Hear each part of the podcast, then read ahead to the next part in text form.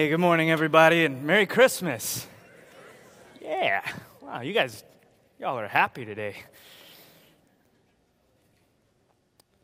It's because you made it through the Mayan uh, doomsday prophecy, huh? That's why you're all stoked. All right, me too. well, uh, let's turn in our Bibles. We're going to take a, a, break from Ephesians this morning uh, and just go right into Matthew chapter 1. So turn with me to Matthew chapter 1. We're going to be in verses 18 through 23. Matthew chapter 1, verse 18 through 23.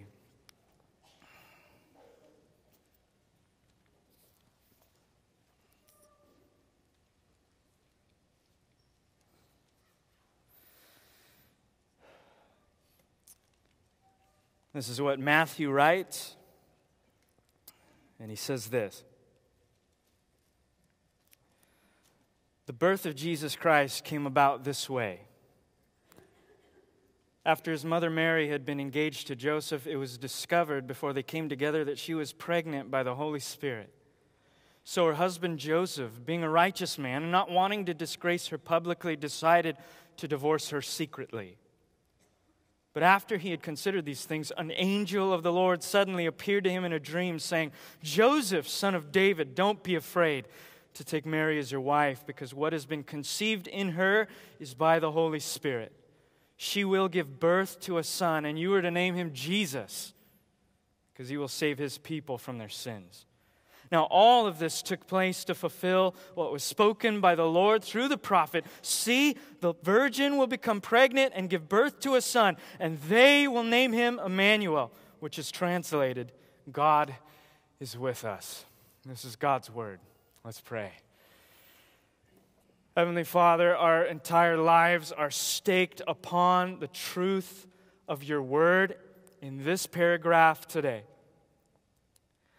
You are the one from whom the prophets declared the governments would sit upon your shoulders. Your origins are from eternity. You are the radiance of the Father's glory. You came down where we are. You came to rescue sinners for your own pleasure and glory. And Lord, we pray that today, perhaps for some of us, we're. This is the 20th Christmas message we've heard.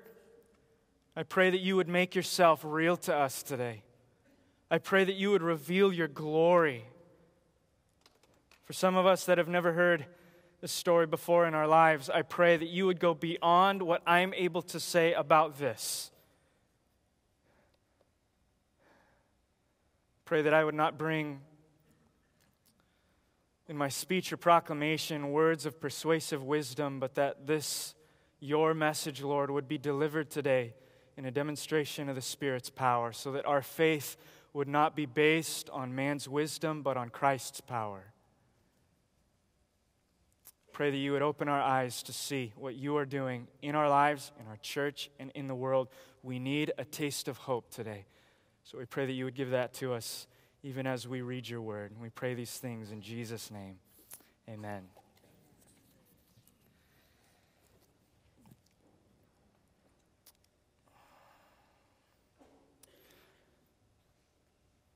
I want to introduce you to the three heaviest words that humanity has ever heard in their history. God with us. The three weightiest, widest, deepest, heaviest words that a man or a woman has ever heard in the history of hearing words God with us. Now, those words, arranged as they are, might not have any meaning to you depending on where you are at in life. It could depend on whether you are an atheist. Those words don't mean nothing to you. You might be a Christian that has been in church your entire lives. This is just the 20th time you've heard a Christmas message. In fact, you've heard dozens of messages on Matthew chapter 1 itself. This might not mean what it was intended to you today. It might not carry that same weight. Perhaps some of you are caught up in pluralism. This is good news, but there's other forms of good news. This might not carry the same weight that was intended for it to have when you were listening to it. Perhaps some of you are uh, religious type people. You like to uh, make your you like to make something out of your life, but you're just not into the, the whole uh, spiritual thing. Or perhaps you're the opposite. You're spiritual, but you're not so much religious. Depending on where you're at in life and depending on what presuppositions you have in your life, these words could mean a variety of things. But in order to know the weight in which they were intended, we got to understand what God meant them when He built up to this point. And God builds up to this point all the way through the Old Testament. In fact, the New Testament makes little sense without the Old Testament. What I mean by that is the gospel proclaimed all throughout the New Testament is not good news unless you know what the Old Testament says about it, unless you know the backstory. So, what I want to do for half of the sermon today is give you the backstory. So, by, by the time we get to Matthew chapter 1, this will sink into your heart like a divine weight. I don't want to look through the Old Testament verse by verse, phrase upon phrase, looking for every single nuance. That would we would be here till next week at least. I just want to pull out one theme. And if there's one theme that you would leave with today, it is that God's purpose is to dwell with people. Some of you would say, What is the, uh, if you've ever thought about this, what is the mission of God? What, what actually gets God going? What, what thrills God? Some of you might say, Well, it's to save sinners. Wrong. God saves sinners as a means to an end. But what's the end? Some of you may say, Well, it, it's to make all things new. That's what, that's what he's going to do. Christ said that himself. But that's not the end goal, that's a means to an end. What is God's end? What is his purpose? What thrills him? What makes God get up at night, wake up, so to speak, if that's what he did? What's God's heartbeat? I think you would find, if you read the entirety of the Old Testament, you would find one theme that's very prominent. It is that God desires to dwell with people. God's purpose to dwell with people is explained by covenants. And that's what I want to take you through, and that's what I want to examine so that Matthew chapter 1 will look and appear as glorious as it did to Joseph. I want to talk about God's eternal purpose. God's purpose was to dwell with people, but all throughout history, all throughout the Old Testament, it has, so to speak, been held back a little bit because we can't handle all of God. We can't handle the undiluted presence of God all by itself. And so, as you go through the Old Testament, you see it being filtered in stages. For example, in Genesis, he starts by creating everything and he dwells in his creation as he walks with Adam. There's a lot of stuff going on in Genesis, but we, for the purpose of this message, can separate it into two parts. God creates, He dwells in, and as you progress through Genesis, everything begins to focus not on the cosmic proportions, not on the creation of the world, not on the, uh, the, the, giant, the gigantic flood, not on uh, Egypt and all of these things going on but it begins to focus in on one man, Abraham, and his family. And so, in one book, you move from God dwelling in creation to dwelling with a family. When God dwells with creation, he makes a covenant with Adam, saying, You do this, you steward creation, you work, you do all that I tell you. Adam sins against him, and he breaks that covenant. This is really what God means when he says to sin. It means you are not doing what I set out to do in this covenant that covenant being the relationship of what it looks like for God to dwell with us. And so he moves on. The focal point begins to focus on Abraham and his family. God makes a covenant with Abraham and says, I will dwell with you and your family. And he establishes a covenant with Abraham out of grace. In Exodus, we see Abraham's family turn into an entire nation. And God moves from dwelling in creation to dwelling with a family to dwelling with an entire nation. And He does it in two different ways. One is He does it by presenting the law. He says, I want to be in covenant with you. I want to be in relationship with you. And here's how it's going to work out beautifully, all right? He gives them the law. Then they build a tabernacle. We can call this uh, kind of the motor home of God's presence.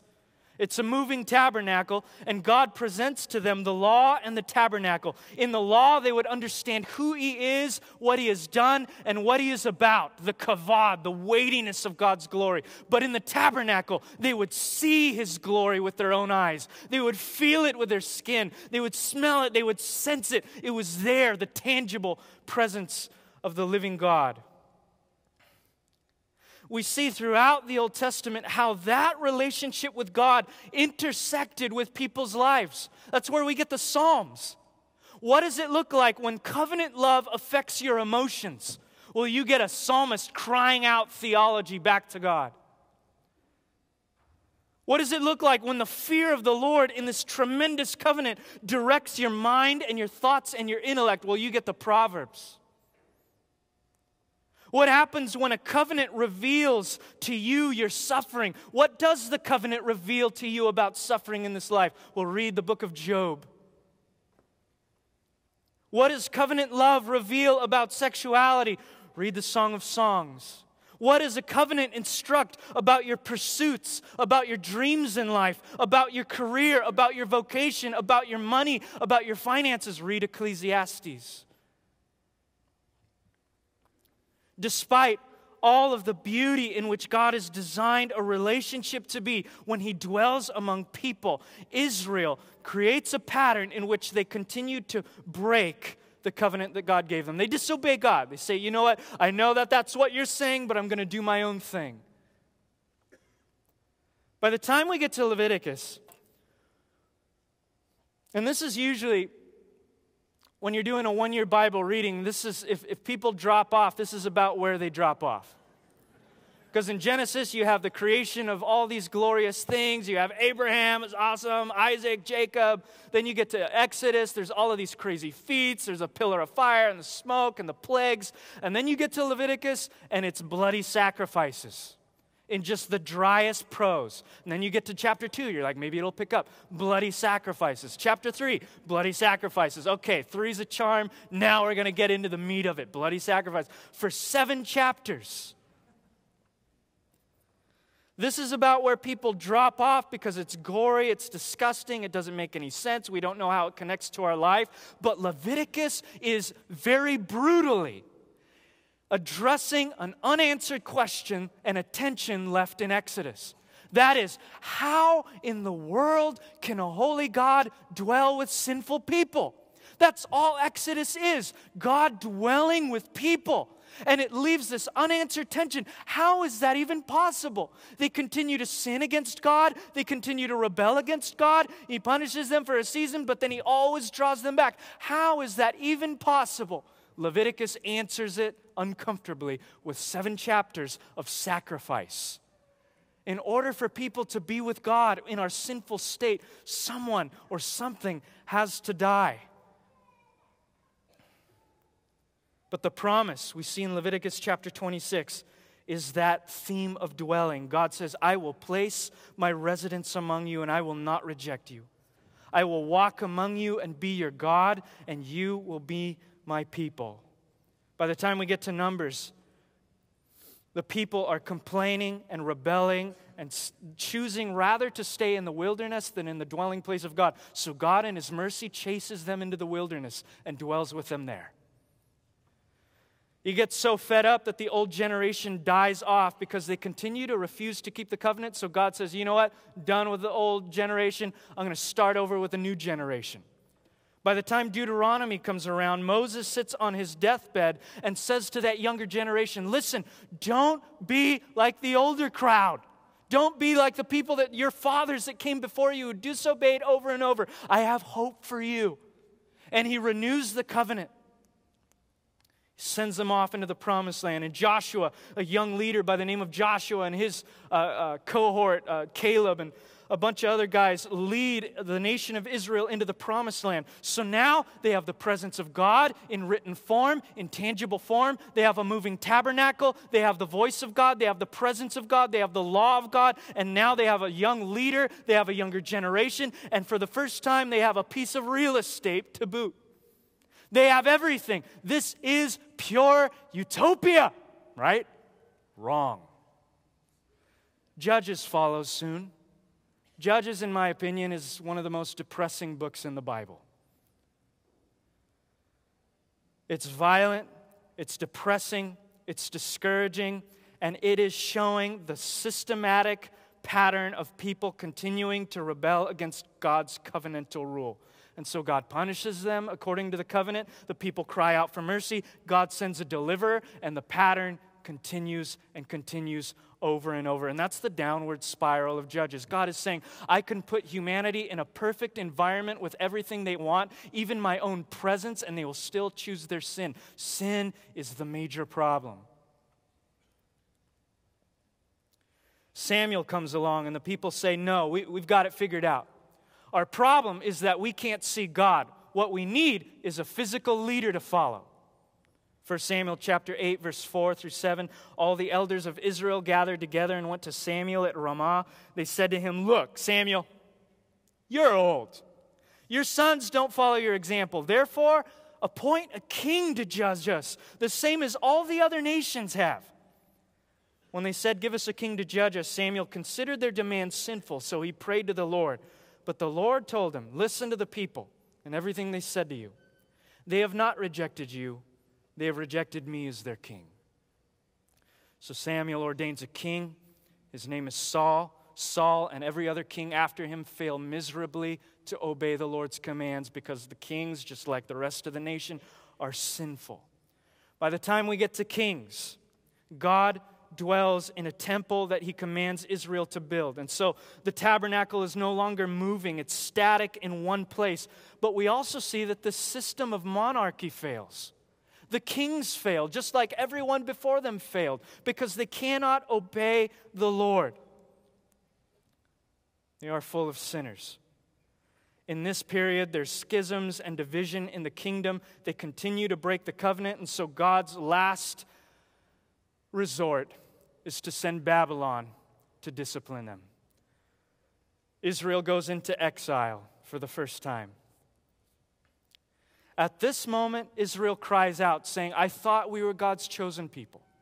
What's going on? I thought your name was written upon us. I thought you chosen us. I thought you were going to use us to bless the nations. Now Babylon has got us under their thumb. We have no nation. We have no king. We have no place to worship in a central location. Our entire identity is marred. What is going on? And in the midst of this turmoil, in the midst of man's sin, the prophets begin to reveal more of God's covenantal love and his plan. Isaiah starts. Isaiah, under the power of the Holy Spirit, began to recognize Israel has yet to fully realize God's covenant. God is being faithful to Israel, but Israel is not being faithful to God. And he asks some of the same questions that were asked by Leviticus. How can this tension be relieved? God is a loving, gracious God. He doesn't want to, he doesn't want to kill. He doesn't want to uh, uh, pour out his wrath. And yet he is also a just God, a holy God, and he has to deal with sin. How can this possibly end up good for Israel without them being poured, uh, without having the wrath of God poured out on them? God reveals to Israel this is how I'm going to do it. I will bring out a remnant from that group. Jeremiah would come along and say, Out of that remnant, because their hearts are wicked too, I will change their hearts and I will start with a new covenant. Hosea would give a, a glimpse into what that new covenant would, would look like in one of the most vividly descriptive ways possible. God would command the prophet Hosea to take a prostitute as a wife. And he would say, Hosea, she's going to cheat on you. She's going to have kids with other people outside of marriage, uh, uh, outside of your marriage. But what you're going to do is be faithful to her no matter what. And that is going to be an illustration of how I treat Israel, even though Israel cheats against me with all the idols of the land. The prophets begin to reveal God will orchestrate a new covenant in which the heart is changed and a covenant that's based on His righteousness, not our own. We also see in all of this that God isn't just after Israel, but through Israel, God wants to save all the nations. We see this in the prophet Joel who in chapter 2, verse 28 said, After this, I will pour out my spirit on all humanity. In chapter 2, verse 32, he said, Then everyone who calls on the name of Yahweh will be saved. And so it's not just the nation of Israel, it's through Israel that even us in this building get to partake in what was promised to Abraham. You will be blessed by me. Prophet Habakkuk would say, Oh, I've got news for you. God isn't just wanting to dwell in a garden with Adam, nor is he just wanting to dwell with a particular family, nor is he wanting to dwell in a tabernacle or a temple or even a people group. He wants, wants to eventually cover the entire globe with his presence. He would say in Habakkuk chapter 2, 14, the earth will one day be filled with the knowledge of the Lord's glory as the waters cover the sea. There will one day be a, a day where an ocean of God's presence engulfs all of humanity that calls on the name of Jesus. And yet, as Micah would warn, people still don't want God. They choose their own way. They choose their money. They choose their idolatry. They choose their false gods. They choose their, each other. They choose their leaders. They choose a variety of things. And so God must send someone to save them from themselves. Micah chapter 5, verse 2 Bethlehem, he says, You are small among the clans of Judah, but one will come from you to be ruler over Israel for me. His origin is from antiquity, it's from eternity. And so there is embedded in the Old Testament a promise that God must and will intervene, and yet nobody knows how he's going to do it the only clear option is that people will suffer the wrath of God for the sin that they committed against God. We have proven through history that we fail to obey God's commands. Every book after that, ending in Malachi, describes a sense of a, a lack or a lostness of God's presence the prophets begin to uh, wail and moan over the sense of, of absence of God. He's nowhere to be found. We have the building, we have the temple, but it's smaller than the original. There's no Shekinah glory in it. We don't hear the voice of God. Haggai uh, would write that Cyrus capturing Babylon would let the Hebrews go back to their homeland to restore their temple, but the Hebrews were totally over it only some of them returned, and those that returned were like, oh, we care more about our homes than the presence of God. God would say in Haggai chapter 1, the word of the Lord came to Haggai the prophet Is it a time for you yourselves to live in your paneled houses while my house lies in ruins? All of a sudden, nobody cares about the presence of God anymore. No one is crying out for it to fall upon them. In Zechariah, Zechariah notes that God's people feel insignificant. And who would wonder why when Malachi closes the Old Testament canon, saying, and, uh, implying, excuse me, that God's presence all of a sudden has been taken away? Malachi was the last book written by the Old Testament prophets. And God remained silent for four centuries, leaving them in a place of uncomfortable despair. And this is where some of you feel right now. God is not speaking to you in your place of uncontrollable despair. And for 400 years, people cried out to God, they could not hear him. People sought out the prophets, they were not to be found. People read the scriptures, they did not, they did not hear the voice of God. For 400 years, silence until a newly engaged couple start to, waltz, uh, start to waltz around, doing what newly engaged couples do. I don't know what they were doing. Perhaps shopping for a new camel with excellent gas mileage to go on their honeymoon. I imagine Joseph was trying to secure his career uh, as handed down by his father. I imagine Mary was uh, daydreaming about what her life was going to look like with a, a husband and a family, and all of a sudden the news hit.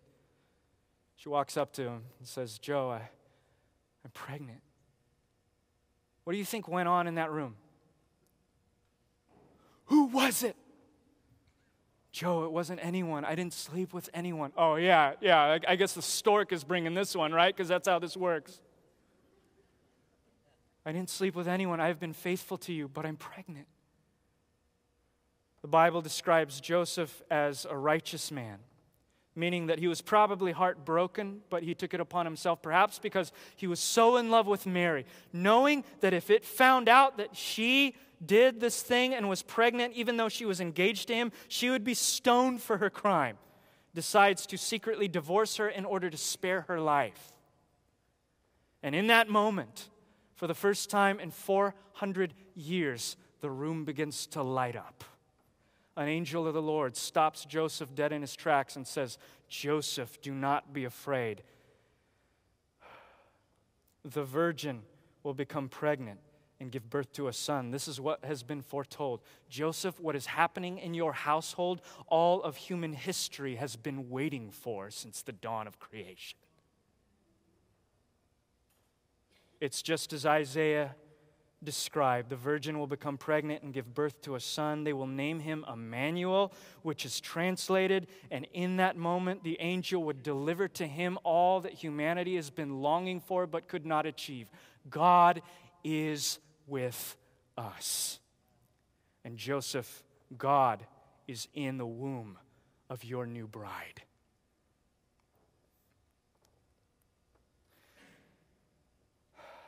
I imagine Joseph, apart from being ecstatic or dumbfounded, perhaps was asking the same question that the Jews before him would have asked wait, how in the world is this going to work? history has been left with an uncomfortable tension. How can a holy God dwell among sinful people without destroying them because of their sin, much less be inside of a woman? God answers in the birth of Jesus Christ with one line If you want the job done, you got to do it yourself. So he comes to the earth and he does it himself. The Apostle John would say it perfectly. He would say, The Word became flesh and took up residence among us. We observed his glory, the glory as the one and only Son from the Father, full of grace and truth. Indeed, we have all received grace after grace from his fullness. The law was given through Moses, but grace and truth came through Jesus Christ. Listen to this line No one up until this point, no one has ever seen God. Now, wait a minute.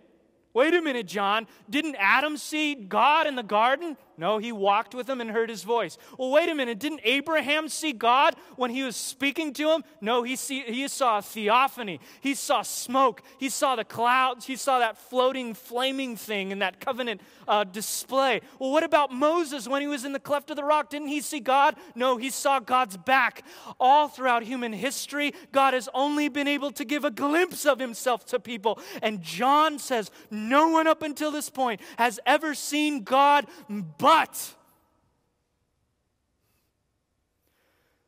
the one and only Son, the one who is at the Father's side, Jesus Christ, the Son of the living God, the Messiah, the Christ, our Lord, He has revealed Him. Some translations say that He has explained Him. John would have said, He has exegeted Him. When you read a book and you explain it to someone that uh, doesn't understand the book, you are exegeting the book to somebody else. God, who is the book, is being explained by the Son in perfect form. Hebrews would say that He is the radiance of the Father's glory, the exact representation of His nature, and He is God and very God. After four centuries, the silence has been broken. That's good news for us. Why? Because some of you feel like Zechariah. You can't feel God in your present situation. Some of you feel like Haggai. You can't see God in what you're going through this morning. Some of you are more like Malachi. You scream and you cry out and you pray, but you cannot hear the voice of God in your life. He is silent, man. It's funny how we are so prone to think of the Old Testament as irrelevant and archaic and sometimes culturally far removed, which is why we don't read it as often as the New Testament, I assume. But the irony is, we chase after the same things that people throughout the Old Testament always did. And that's the whole point. We're chasing after the Garden of Eden. Perhaps for some of you, it's the perfect environment. If you could just have the perfect environment for your family, everything would be all right. Others of you look to family like Abraham. It, for you, it's Isaac. It's your kid whom you will vicariously live out your dreams through. Or it's the perfect family and the picket fence and the golden retriever. For others, it's nationalistic. It's as though you are looking to the nation of Israel, only it's whatever nation that you happen to live in. For others, it's all about the wilderness. You're Jack Kerouac on the road. You don't care what your destination is, you just want to be on the journey. Your journey is your salvation. Till you hit a rut in the road. Others of you are like the book of Numbers. You put all of your weight into your own generation. Well, I'm from the boomer generation. I have great work ethic. Well, I'm a millennial. We're the next great generation. We're going to make things happen. Others, you look to the promised land as your hope. You look to a piece of real estate. For some of you, it's a neighborhood. If I can just get out of this neighborhood and get to downtown, everything will be fine. For others, you're in the middle of a book of Judges autonomous, liberating freedom, apart from any authority, is your salvation. If you can just get to that and cling to it, all of your wildest dreams will come true. For some of you, it's, it's the monarchy that Israel sought it's our leaders. Meaning, if the right leaders aren't put into office, your hope is crushed. For some of you, it's sex. For others, it's your intellect. You use your ability to think sharp to get ahead in life. And still others, it's entertainment to deaden our senses, it's success, it's work, it's our career, it's money, it's pleasure. We're living in the book of Ecclesiastes, and our life is, as he said, meaningless. The Old Testament isn't outdated. It outlines the problem of humanity. We think that if we can change a number of things in our lives, our lives will, in fact, be happy. But the problem is, none of those things are what's destroying your life. Your main problem in life is not the area of town that you live in. Your biggest problem in life is not your environment, it's not your education, it's not your paycheck, it's not the type of family that you grew up with.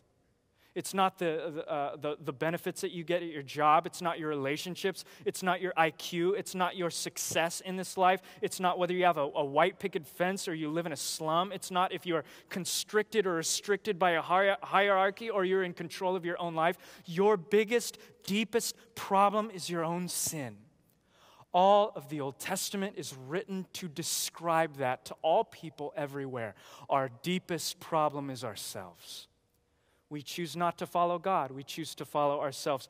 Meaning then that our deepest need has to go far beyond our environment. Our deepest need has to transcend relationships. It has to transcend something as paltry as a career. Our deepest need is to be in the presence of the living God as we were meant to to be fully and completely human, drinking from the ocean of His presence. When you're out of that presence, things begin to fall apart. And that promise of His presence has been fulfilled in the birth of a baby. Christmas is the story of how God moves history to get to you.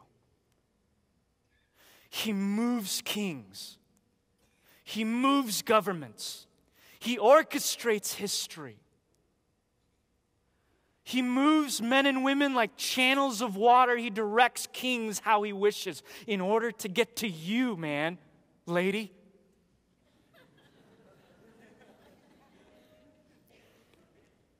But the beauty of Christmas is that God wasn't born into a fleshly state simply to live alongside of you. He was born to die.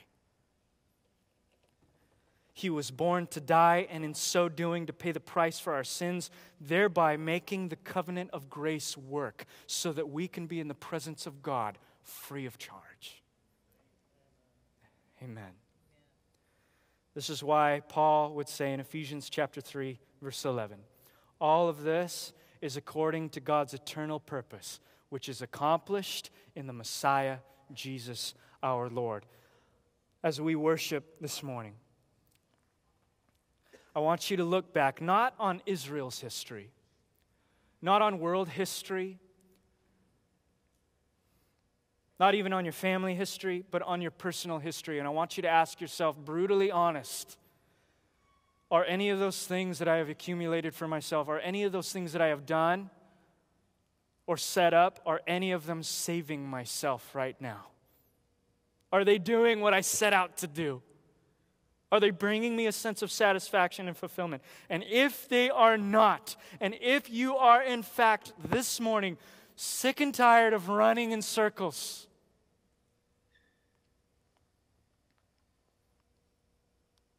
fall at the feet of baby Jesus, who in such a humble estate is still the incarnate living God. In the words of choral master William Billings, seek not in courts nor palaces, nor royal curtains draw, but search the stable, see your God extended on the straw. Jesus Christ is the promised Emmanuel. He is the gift of the gospel itself. Jesus Christ is God with us. Heavenly Father, we ask this morning that as we sit at your feet, as even some of us bow before the King of glory today, that you, by your Holy Spirit, would cause our hearts to bow. Something so crazy something so bizarre about saying in the incarnation,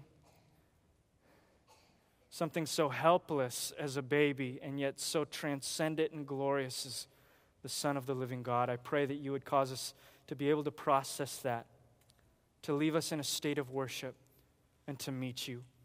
Lord, your word seems to declare and imply that our greatest need is your presence. Some of us need your presence today. I pray that you would bring it to us right now. As we call out to you, would you not be silent? Would you display the beauty and the glory of Jesus Christ? Heal us, justify us, sanctify us, set us free. Give us the ability to enjoy you and to glorify you forever. Pray these things in Jesus' name. Amen.